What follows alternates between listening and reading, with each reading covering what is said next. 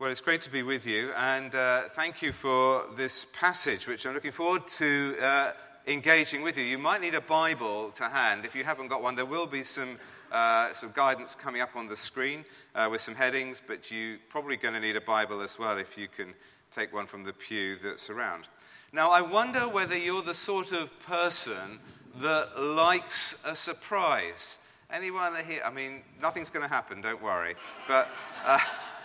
How many people here, for example, would like, uh, like, you know, if you had a birthday or something and a friend or somebody uh, in your family had arranged a surprise birthday for you and you walked into a room and suddenly, uh, you know, everybody from your past was there uh, and you had this. How many people would like that? How many people would really not like that? Yeah, okay. So the word today is for people like me. And uh, those of us who like surprises, we're going to be okay with this. Actually, I was uh, on the web the other day, and uh, I know that you probably, some of you have got, uh, do please switch your phones on and, and tweet uh, remarks from the service. I don't mind about that. But don't go onto Google and put in biggest surprise ever. Because if you put that into Google, uh, you'll come up with a, a video of about 14 minutes length uh, and it's about, it's an American, uh, I'll tell you about it, I'll spoil, the, spoil it for you if you're going to look at it later. But basically, it's a program in the States called Mobbed uh, from a few years ago, and they use flash mobs uh, of choirs, dancers, etc., to really create a TV show. And it was all created around uh, one poor, unsuspecting uh, person called Nikki, who was, thought she was just going out for a, a meal with her boyfriend, but it turned out to be her wedding day. And uh, not only was it her wedding day, but it seemed to involve half of Los Angeles as well, with dancing bands and you know, hundreds of people. And it's all filmed there for you. The biggest surprise ever. Look it up on Google. Well, whether we like surprises or not, God is, as uh, Gerard Hughes in his book, uh, his well known book entitled, is a God of surprises.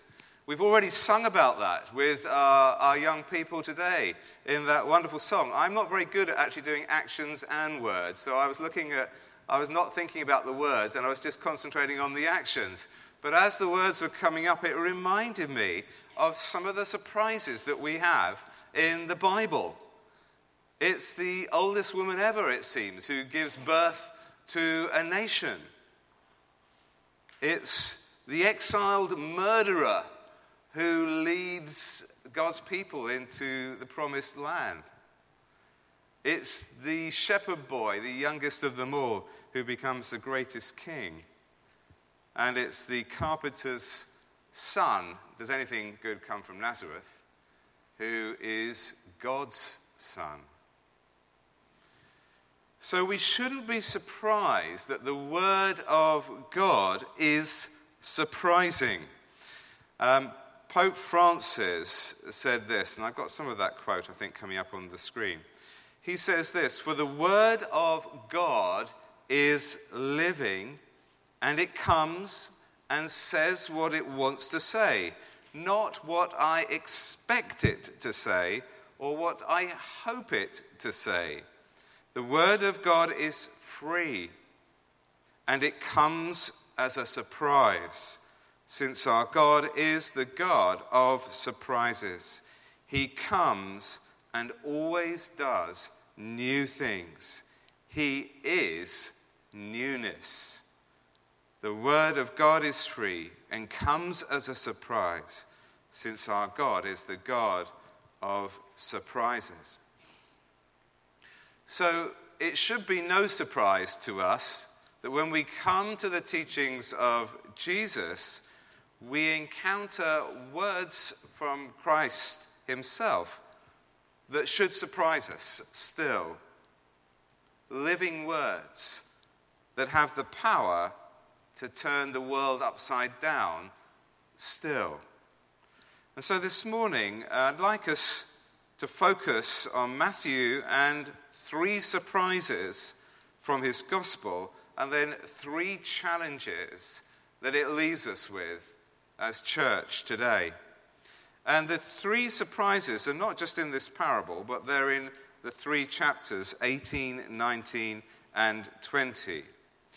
So I'm going to look at each one, one surprise in each of those chapters. I'm not going to preach Mike's sermon of two weeks ago, which I think was the, uh, on, who is the greatest. Not this Mike, there's a lot of Mikes around, but uh, yeah, the other Mike, uh, who preached on who is the greatest.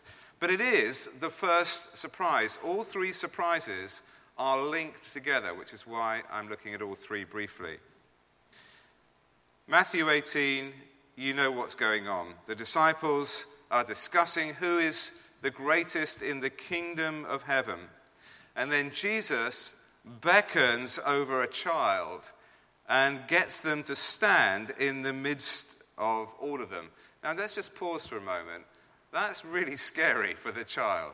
We don't really think about it, but we think, oh, Jesus, it must, you know, it would be lovely for a child to be with Jesus. And it would have been. But hey, you know, to get a child, and beckon them and say, come and stand in the midst of all of us, burly fishermen, tax collectors, you name it, we're all here. Just come and stand in the midst of us. That's quite something, quite intimidating. But the child obviously didn't run away. Open, unpretentious, obedient, innocent, accepting, real. The child came and stood in the midst of them. And then Jesus drops the bombshell. He says to all his disciples around, Well, actually, if you want to be the greatest in the kingdom, you've got to be like this. And this was in an age when the disciples would have looked at that child and thought, Children are like slaves and women. Sorry, slaves and women here today. Children are like slaves and women. Yeah, we, we give them away. They're like objects. They're not really of any worth. In fact, a Roman father could sell his son up to three times before that son was free. So they would have looked at the child and they would have thought, but children aren't really worth very much. And, you know, and he says we've got to be like them dependent, humble, modest, trusting, loving. It would have been a bombshell for them with the attitude towards children that was prevailing during that day. And yet Jesus says, surprise, you've got to be like them.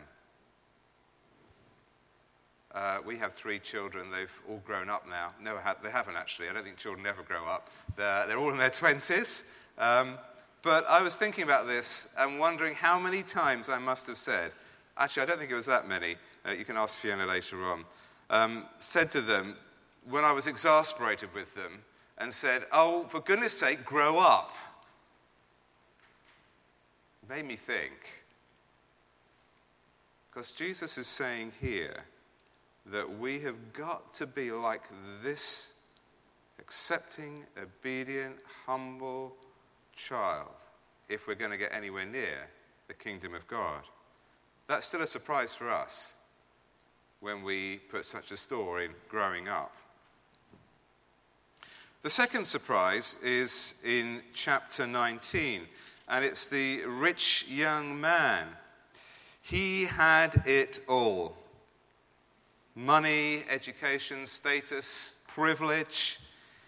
He came to Jesus with exactly the right CV to become a disciple. Now, one of the things archdeacons do is we interview lots of people for posts, and we're very, very thrilled to be involved with the interview of your associate, Richard, I think it is, who's coming here. That was great. You look at all the CVs, go through the interview process, etc., and you know, and lots of prayer goes on, I know. This rich young man had it all. His CV was impeccable. He was well educated, he was searching for truth, he had money uh, and privilege, and he'd come to Jesus with exactly the right pedigree and says to Jesus, Look at my CV. Anything missing?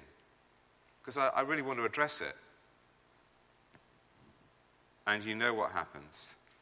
In Mark's account, we're told Jesus looked at the young man and he loved him. That was the first thing that Mark says. He really loved this guy.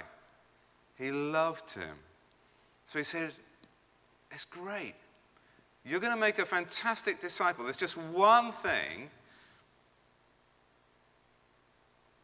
Give up your money because it's becoming an idol to you and give it to the poor. And then we get one of the saddest verses in the Gospels for me. When the young man heard this, verse 22, he went away sad because he had great wealth. He went away sad because he had great wealth. Think of what he could have been. He could have been another Peter. He could have been actually another John, the one, the disciple that Jesus loved. We're told that Jesus loved this young man. He could have been another one that Jesus loved of the disciples. But we never hear of him again. He's gone. And the disciples were absolutely shocked, more than surprised. You see, when they looked at this young man, they thought he had the perfect CV. He had so much riches because, again, this was the prevailing attitude of the day, he had been blessed by God.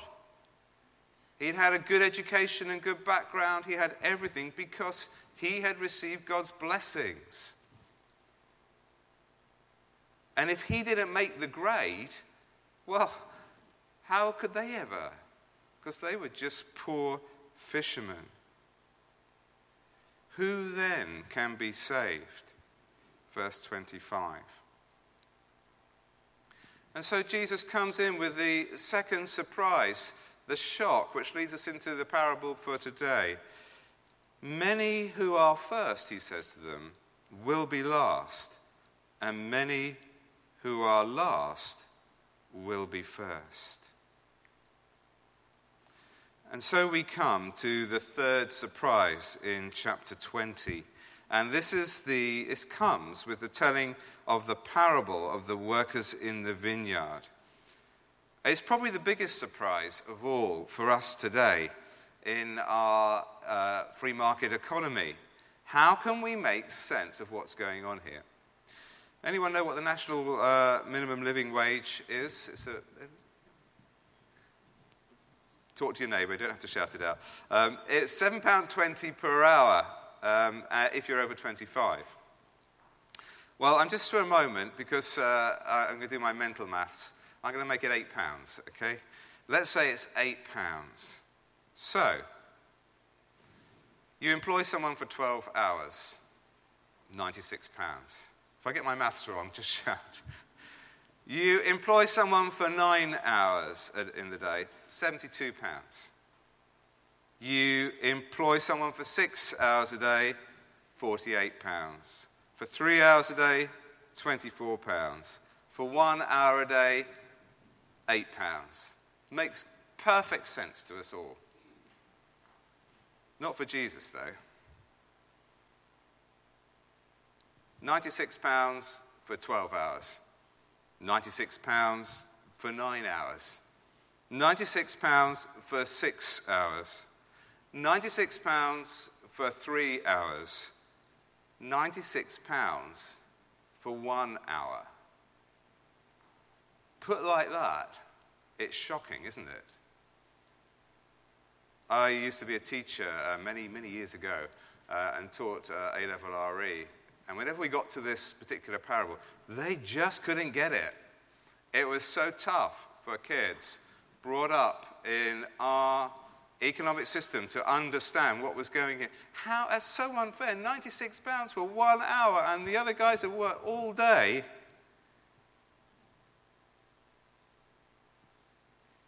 What a shock. What a surprise for the disciples. Three surprises. Unless you change and become like little children, you're never going to get anywhere near the kingdom of heaven. I tell you, it's easier for a camel to go through the eye of a needle than for a rich person to enter the kingdom of God. For the last will be first, and the first will be last. Surprise, surprise, surprise. So, what about the challenges for us today? Well, three challenges, plenty more, but three challenges I'd like us to note for us. Now, it may be that the Spirit will give you one challenge for you as a disciple of Jesus Christ or as a church together. You might be given two, you might be given all three. I don't mind, but as long as one actually takes root for you. The first challenge is this What does it really mean to be an inclusive church? What does it really mean to be an inclusive church? Verses 9 through to 12. The workers who were hired about the eleventh hour came, and each received a denarius. So when those came who were hired first, they expected to receive more, but each of them also received a denarius. When they received it, they began to grumble against the landowner. These men who were hired last worked only one hour, they said.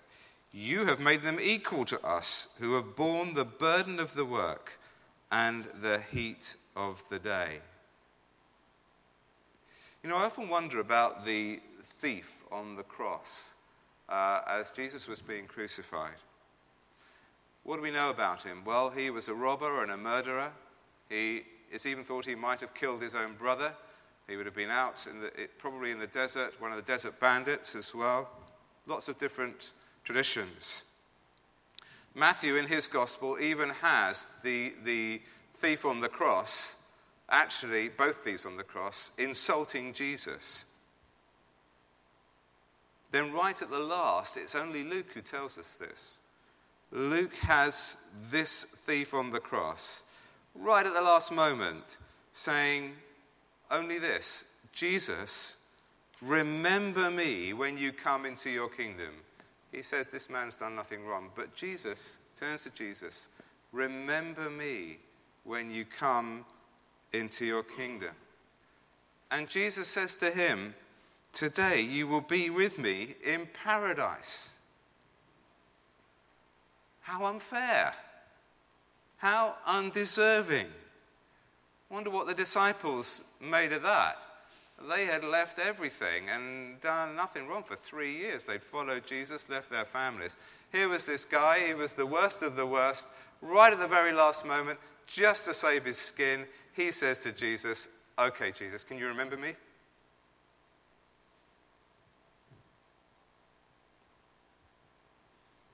I wonder how the church Matthew was writing for felt. It was a church that was, uh, had, it was Jewish in character and served in probably an urban setting, a fairly wealthy urban setting. They built the church from scratch, modeled it, slaved away. And now, new people, these Gentile converts, were coming in. Rather dubious people. Well, what do we do? And what does it mean for us today as the Church of Christ in these days? What does it mean for us to be truly inclusive, open and welcoming to all? You know, my favorite quote from Anecdote to Evidence, which is the report a couple of years ago on church attendance in the Church of England. My favorite quote from this was this Our church does want to grow, but only if all the new people keep everything the same.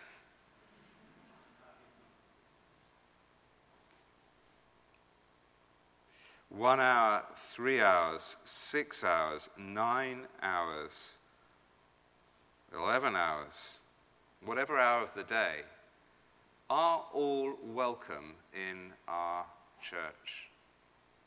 There is a big discussion to be held about what it means to be a truly inclusive church. The second challenge is this what does it mean to have a bias to the poor, a bias to the poor, which is another well known book by some of you will know by David Sheppard. Um, I was at General Synod, along with Philip actually, which was very good to be there with him, uh, in February. And there were two discussions at General Synod that were really interesting. One of them uh, was on evangelism. And Philip North, who used to be the rector of a large inner city church in London and now the bishop of Burnley, in the context of evangelism, he said something which made me uh, sit up uh, because it mentioned a church in my archdeaconry. He said, The battle for the Christian soul for this nation will not be won or lost in Kensington or Cobham or Harrogate, or should I say Claygate. A church that abandons the poor abandons God. What he went on to say was quite significant. Nationally, the Church of England, he said, spends £7.87 per head on ministry. This rises to £23.88 per head in rural regions, but on city estates, it's only £5.07. Bishop North said the conclusion is an obvious one. We are all leaders of a church that has taken a preferential option for the rich. We then went on to discuss the sanctions debate, uh, and I felt completely out of my depth because sanctions for me meant something to do with South Africa and, you know, back in the history. But the sanctions debate, I soon learned from my colleagues up north, is a very real debate for those who are suffering in our inner cities and areas where there is a huge degree of poverty, where welfare cuts and uh, allowances for those who are seeking jobs are now actually subject to sanctions. Look it up if you don't know anything about it, but certainly from Guildford Diocese, it doesn't seem to be a major issue for us. And yet, in many places in our country, it's absolutely crucial what's happening to those who are the weakest, those who are poor, those who have very little. You know, our gospel is good news to the poor. Blessed are the poor, filling the hungry with good things, sending the rich away. It's not just spiritual poverty that Jesus is talking about. You know, one of the most surprising aspects of this parable is the way that the owner of the vineyard really cared for those who were in need. He was out there first thing in the morning, recruiting the unemployed. He searched throughout the day, going back for those who needed a job. He gave generously to meet the needs of all he came across. It's a challenge, isn't it, to us as the church to be proactive. We sing about to seek and save the lost. Do we seek to save the poor? The last challenge, the third that I'd like to bring our attention to this morning, is a real challenge to all of us in busy Surrey churches and it's that of amazing grace. Amazing grace. Verse 13. Friend, I'm not being unfair to you. Didn't you agree to work for a denarius? Take your pay and go. I want to give the man who was hired last the same as I gave you. Don't I have the right to do what I want with my own money? Or are you envious? because I am generous. Do we really get the heart of this parable with our work ethic, which very often is at the heart of our parishes and churches and dioceses? This is all about God's overwhelming generosity. It's nothing about our own work for the sake of the kingdom of God. It doesn't matter how many years we've been a Christian, how many PCCs we've been on, how many alpha courses we've run, how many sermons we've preached, etc., etc. Doesn't matter how busy we've been for the church, none of this matters in the end. What matters is God's amazing grace and His generosity. We will never be able to work our way into God's kingdom. We can only accept His overwhelming love and gift. So, three challenges for us to take away, to pray over, chew over, let the Spirit do what the Spirit would do with us. An inclusive church, a church that seeks out the poor, and a church that relies wholly on God's amazing grace. May the Lord bless you here richly at Claygate as you seek to serve Him.